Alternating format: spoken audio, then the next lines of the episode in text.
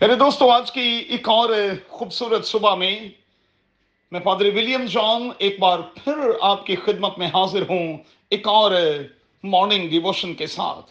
میرے ساتھ دیکھیں استثنا کی کتاب، اس کا تیسواں باب اور اس کی پندرہویں تا بیسویں آیت۔ آج صبح کے لیے ہمارا مضمون ہوگا ریڈ بائبل کیئرفلی خدا کے کلام کے تمام طالب علم جانتے ہیں کہ یہ مقدس موسیٰ کی فیئرول سپیچ کہلاتی ہے۔ ملک مودا میں پرومس لینڈ میں داخل ہونے سے پہلے مقدس موسیٰ اپنے لوگوں سے گفتگو کرتا ہوا، ان سے بات چیت کرتا ہوا ان آیات میں ہمیں واضح طور پر دکھائی دیتا ہے۔ موسیٰ نے اپنے لوگوں کو کیا نصیحت کی؟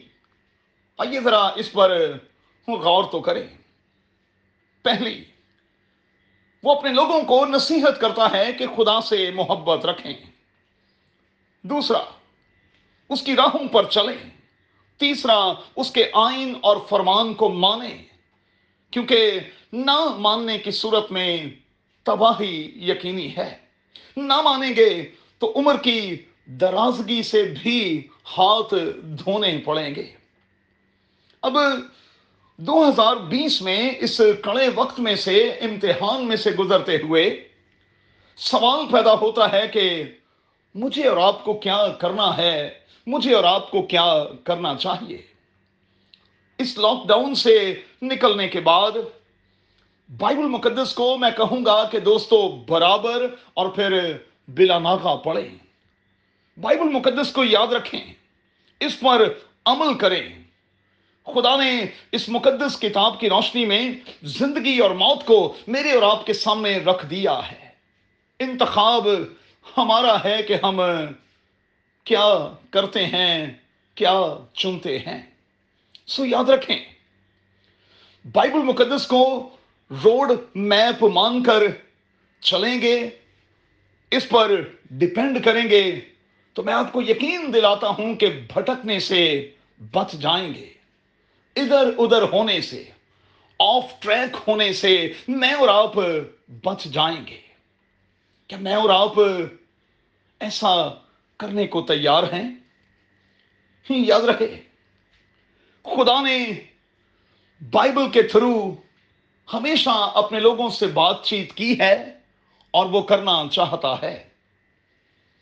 اسی کی بدولت وہ مجھے اور آپ کو ڈائریکشن بھی دیتا رہا ہے اور دیتا رہنا چاہتا ہے۔ اسی کی بدولت وہ میری اور آپ کی اصلاح کرتا رہا ہے اور کرنا چاہتا ہے۔ وہ ہمیں روشنی بخشتا رہا ہے، تاریکی سے باہر لاتا رہا ہے اور اب بھی ایسا ہی کرنا چاہتا ہے۔ اسی میں میری اور آپ کی شفا ہے، تندرستی ہے بحالی ہے اور واپسی کا راستہ ہے۔ سو مہربانی سے بائبل مقدس کو پڑھنا شروع کریں۔ بلکہ میں کہوں گا کہ اسے نوش کریں اور پھر اسے جوگالی بھی کرتے رہیں۔ یاد رہے کہ جب بائبل مقدس ہمارے اندر ہوگی، اس کلام کی میٹھی باتیں ہمارے اندر ہوں گی، ہمارے ساتھ ہوں گی، تو پھر ہم بہت سے گناہوں سے بچے رہیں گے۔ کسی عالم کا یہ کال ہے کہ گناہ ہمیں بائبل سے دور رکھتا ہے۔ اور دوسری صورت میں بائبل جو ہے وہ ہمیں گناہ سے دور رکھتی ہے۔ اپنا بہت خیال رکھیں، خدا کے کلام کو دل میں رکھیں تاکہ آپ گناہ نہ کریں۔ قادر خدا آپ کو ثابت قدمی، عمر کی درازگی اور پھر ہر طرح کی خوشی بخشے۔